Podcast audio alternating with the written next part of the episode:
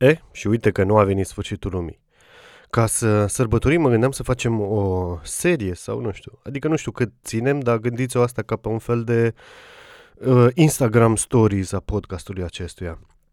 În esență, o să ne uităm ușor la câte un om și la bălăriile astea, nu știu, idealiste, uh, propagandiste de orice parte ar fi. Și astăzi îl avem pe Cosmin Răileanu, care văd că e feeling positive at vindemcratimăieftin.ro Și în esența, cu 29 de minute, domnul face o postare în care zice a fost rugat de guvernul Ucrainei să ofere internet din spațiu deoarece legăturile terestre au fost bombardate. În mai puțin de șase ore, sateliții SpaceX erau deasupra Ucrainei și ofereau internet. În 2008, acest tip era mai sărac decât oricare dintre noi. În 2008, era falit, stătea în chirie și nu mai avea bani să-și plătească chiria. Avea datorii de 200 de milioane de dolari. Cheltuise toți banii obținuți din vânzarea PayPal. Tesla nu vânduse nicio mașină, SpaceX nu, SpaceX nu lansase nicio rachetă. Ambele Companii se pregăteau să-și anunțe falimentul, era supraponderal și dormea doar cu ajutorul pastilelor. Bonus era într-o depresie puternică. Omul acesta a reușit să realizeze ceea ce nu au reușit NASA și Boeing. Cum este posibil ca un om să aibă inteligența, curajul și perseverența mai mari decât ale unui stat sau mega multinațională? Cum este posibil ca un om să facă o așa schimbare spectaculoasă în doar 14 ani? Care este secretul? Biografia și viața lui sunt despre muncă și tenacitate. Foarte multă muncă și tenacitate. Hashtag prieteni construiesc pe fiecare stradă din România, apoi din lumea întreagă. Nu știu care e faza. În fine, și o poză cu cartea lui Musk, pe care am citit-o, mă rog, ascultat-o pe Audible și eu. Și na, băiatul ăsta, 20 de like-uri, 11 shares, avea un comentariu al meu, însă l-a șters și văd că, nu știu, are 6.9k followers. Deci, clar, e un influencer mai potent decât mine. Dar acum să facem analiza pe text. Deci, în primul rând, gen, începem cu în 6 ore sateliții SpaceX erau deasupra Ucrainei. Pentru nu știu, pentru cei ce nu știu care e faza cu Starlink, uh, în esență, îți trimite un modul ca o antenă de aia de ai net de la Orange acasă, Musk, și tu te conectezi la sateliți. De asta el trebuie să tot trimite sateliți în următoarea perioadă ca să aibă acoperire. E la cum sunt uh, review-urile momentan, uh, gen oameni care urmăresc uh, revieweri și youtuberi din zona asta de tehnologie, gen Linus, Tech Tips și așa mai departe, să vadă că netul prin Starlink e chiar bun. Însă problema că ai nevoie de receiverul ăla. Așa că mi explică mie băiatul ăsta, domnul, mă scuzați, Cosmin Răileanu, cum a trimis Musk în șase ore sute sau mii de receivere și unde anume le-a trimis, cui le-a trimis în Ucraina ca să aibă toți net, că dacă a mutat sateliții și atât, e insuficient. Dar să zicem că nu știi și faci doar propagandă de asta, de... În esență, Cosmin Reileanu îl văd ca un feminist.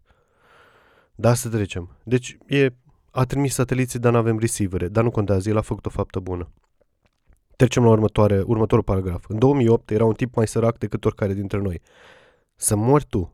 Să-mi zici să mori tu. Păi avea datorii de 200 de milioane de dolari. Eu vă provoc pe fiecare dintre voi să vă faceți datorii de 1 milion de dolari. Mă jur, care reușește să-și facă o datorie de 1 milion de dolari, îi dau eu 100 de mii. Gen, așa, cash. Dar vă faceți-vă de un milion nu ai cum să-ți faci, să, să ai datorii de sute de milioane de dolari și să zici că ești sărac. Nu ești sărac dacă poți să ai datorii de 200 de milioane de dolari. Cheltuise toți banii obținuți din vânzarea Tesla. Să zicem că aș fi de acord, însă mă îndoiesc că ideea de toți. Știi? Adică dacă o vândut și el vreo 200 de milioane PayPal-ul, că vânduse PayPal, și tehnic, nu, e, chiar ai băgat 200? Eu cred că aș băga 199 de milioane, nu știu, în celelalte. Da, să trecem. Tesla nu vânduse nicio mașină. Fals. Tesla vânduse mașini, vânduse Roadster-ul ăla Mititel și v-au vândut chiar destul de multe, doar că problema e că aveau stocuri. Nu prea vindeau, nu că nu vânduse. SpaceX nu, SpaceX nu lansase nicio rachetă. Uite, asta nu știu exact. Ar trebui să caut. Însă problema e cu SpaceX e când mergem un pic mai departe și zice că uh, Zice băiatul nostru, cum îl cheamă, Cosmin Răileanu, că a reușit să facă ce NASA n-a făcut. Ei să mor tu, NASA a dat contractul SpaceX-ului. Deci, în esență, am putea spune că NASA a scos din căcat SpaceX. E ca și cum, și vă amintesc că NASA e o companie de stat. Deci, am put, cum, cum vine povestea asta? Vai ce șmecher e Elon Musk? La fel de ușor am putea să pictăm această poveste ca NASA a scos din căcat o companie privată americană pentru că alternativa de a trimite rachete în spațiu era Rusia. Deci, în esență, era în interesul NASA să scoată din căcat o companie chiar incompetentă, care aparent nu trimisese nicio rachetă în spațiu, că e de-a lor. Adică mai degrabă trimiți ineficient cu cineva care e la tine în țară, decât să trimiți cu Rusia, care, na, vedem ce face acum Rusia. Însă, na, apoi Boeing. Ce treabă are Boeing? Adică, cum e posibil ca un om să aibă inteligența, curajul și perseverența mai mari decât al unui stat sau mega multinațional? Păi e simplu, cu un om e un om, nu te cerți cu nimeni, gen vreau să fac ceva, mă duc să fac ceva, vreau să beau o bere, beau o bere. Dacă un stat vrea să bea o bere, pretty much ce implică asta? Unu, nu prea poate, sau doi, ce? Că toți oamenii vor să bea o bere? Păi trebuie să-i convingi pe toți. Păi dacă e democrație, trebuie să punem la vot. Adică e, e logic că un stat n-are cum să aibă curaj și perseverență. Oamenii, gen indivizii, cum zice, uite, un om să aibă inteligență. Oamenii au inteligență, oamenii au curaj, oamenii au perseverență. Când ai grupuri de oameni care au curaj, perseverență, ai putea să zici, a, statul are, dar nu, oamenii au, statul nu are nimic, statul nu e, e, e o coală de hârtie, o companie, e o coală de hârtie, nu, e dacă mâine decidem toți că uh, actele de la Registrul Comerțului nu înseamnă nimic, nu există companie, nu e o persoană, nu e uh, o companie, SRL-ul pe care l-am înființat eu, nu are nici inteligență, nici curaj, nici perseverență, nu. Ori am eu, ori și oarecum ai putea să zici că are și el, ori n-are nimeni. Da, să trecem peste asta. Apoi băiatul ăsta zice că în 14 ani a făcut această schimbare. Da, Musk e deștept, da, Musk e perseverent, însă în același timp Musk e, e și, gen, nu a liv- toate deadline-urile pe care le-a promis, nu prea a livrat. Adică a dat și multe rateuri. Înțeleg că acum e glorificat și e Dumnezeu pe pământ, dar a dat și ce s-a întâmplat cu Boring Company? Nu, o să avem toți tuneluri pe sub orașe. Ce s-a întâmplat cu Hyperloop? Nimic. Ce, adică, bun, Tesla merge, ok. Solar City se ducea în cap dacă nu o cumpăra Tesla. Adică SpaceX încă e la limita de a se duce în cap, deși, a, promiteau rachete care să fie de 10 ori mai ieftine, nu de 10 ori mai ieftine. Prețul de a lansa cu SpaceX e comparabil cu prețul de a lansa cu orice altă rachetă în momentul de față. Nu e, deci, na. Musk e un șmecher în viață, dar cred că nu e un zeu șmecher în viață. Cam asta e părerea mea. Și unde voiam să bat cu aceste mini-series, nu știu cum să le numim, Mă gândesc la un uh, prinde orbu scoate ochii sau ceva de genul ăsta. Doar că, adică problema mea e cu oamenii ăștia, gen Cosmin Reileanu. E, pro, e, e plin de neadevăruri textul, textului. Gen, pur și simplu mă blochez când creierul mi se blochează și e un idealism de ăsta tâmp și abject care te face să crezi, știi, e genul ăla și tu poți să faci un business și să reușești. Nu, nu, sunt șanse foarte mari să-ți pierzi toate economiile și să nu reușești, pentru că fie ești incompetent, fie ești leneș, fie o groază de alți factori. E, asculta, citeam recent o carte, mi se pare, o să o menționez foarte rapid, chiar vă recomand tuturor. Acum îți deschid Audible, că chestia asta e un pic needitată.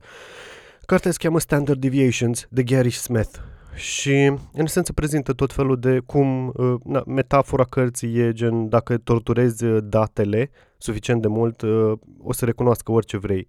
Și aseară începesem, sunt chiar pe la început, nu știu, vreo două, trei ore, la o secțiune în care făceam mișto de Jim, de Jim Collins, e ăla cu Good to Great, și în esență el zicea că, uite, aceste 11 companii care au reușit au toate uh, aceste valori, uh, lideri uh, determinați și motivați, dar modești și bla bla bla. Deci de astea truisme, știi? Adică motivational uh, speeches. În esență cum zice și băiatul ăsta, gen Cosmin Răileanu, că uite cum a reușit el și avea, știi, așa e și cu companiile alea.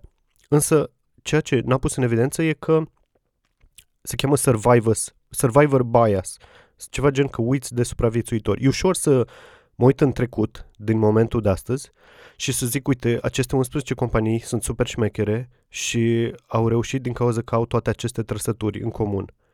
Însă, ce facem cu toate celelalte, probabil sute mii de companii care aveau aceste trăsături și nu au reușit? Pentru că alea nu le ai în grafic. Știi cum e? e apoi cartea mea, ca să poate ți ajută mai mult. Uh, cartea explică uite, o companie din Statele Unite a uh, fost, nu știu, amendată ceva că e rasist în angajări, pentru că avea, nu mai știu exact, șase angajați albi și doi angajați negri și ang- toți angajații albi aveau salarii mai mari decât ceilalți doi angajați negri. Însă nu, pe, și judecătorul a zis că, uite, statistic vorbind, e improbabil să fie, pentru că toți au fost angajați în același timp. Însă ce faci dacă au fost angajați 10 negri și 10 albi și ceilalți 4 albi au fost concediați că erau incompetenți, ceilalți 8 negri au plecat sau whatever, știi? Ce faci cu ăia?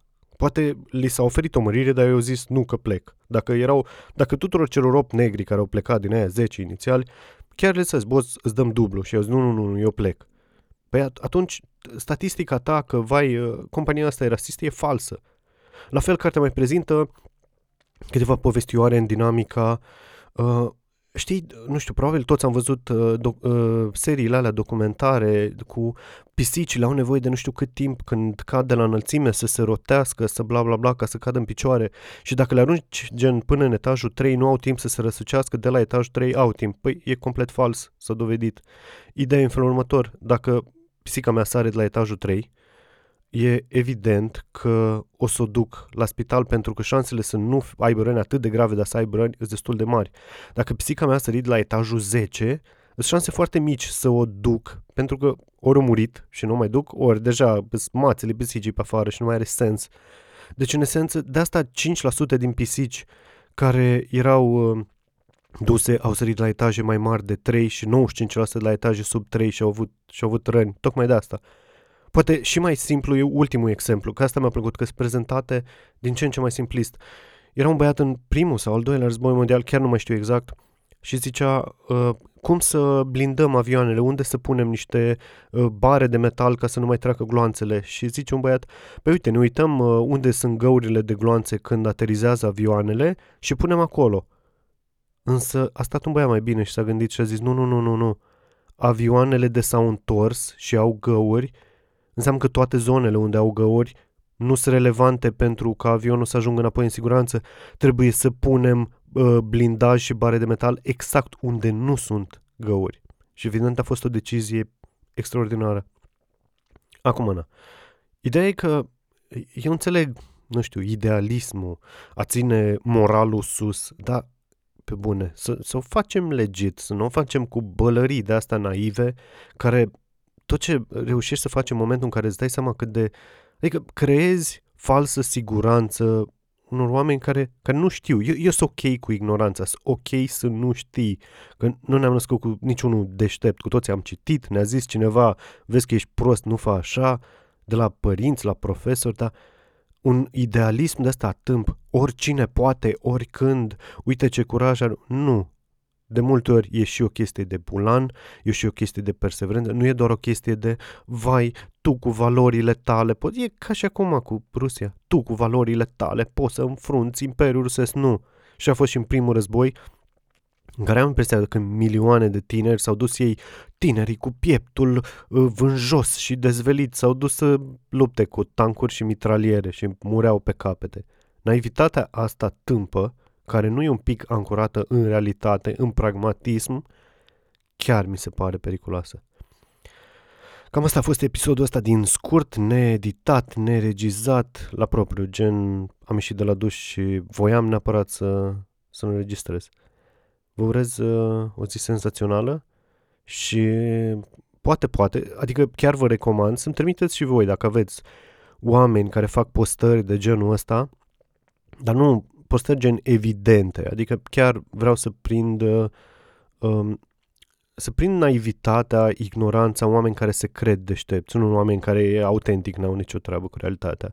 Deci orice postare, dacă aveți, puteți să mi trimiteți pe mail, pe Facebook, pe whatever și, și chiar aș vrea să o dezbatem, că mi se, mi se pare relevant, adică cu băiatul ăsta s-a nimerit domnul, s-a nimerit să să fi citit cartea, să știu mai multe chestii despre Musk, despre Starlink, adică eu chiar am făcut pre-order la receiverul ăla de Starlink. Și na, când vine un băiat și îți prezintă realitatea idealistă și denaturată, mi se pare, chiar mi se pare că face rău societății. Bun, deci trimiteți-mi dacă mai găsiți de ăștia, să sperăm că ăsta e primul episod dintr-o serie lungă de Prinde orbu, scoate ochii. Și cum am zis în episodul anterior, uh, curaj, că cine știe ce face băiatul nostru Putin și... Ana, dă-mi un euro. Zi faină.